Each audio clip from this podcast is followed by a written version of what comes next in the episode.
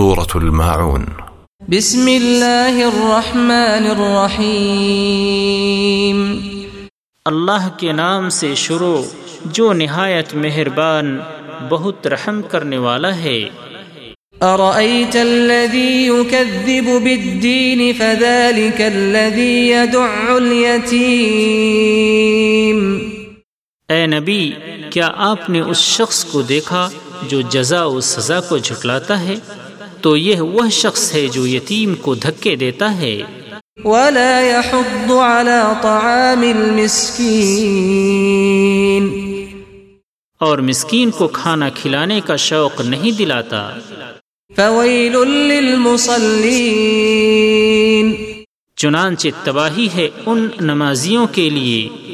الذين هم عن صلاتهم ساهون۔ جو اپنی نماز سے غفلت کرتے ہیں۔ الذين هم يراءون ويمنعون الماعون۔ وہ جو دکھاوا کرتے ہیں اور لوگوں کو استعمال کی معمولی چیزیں بھی دینے سے انکار کرتے ہیں۔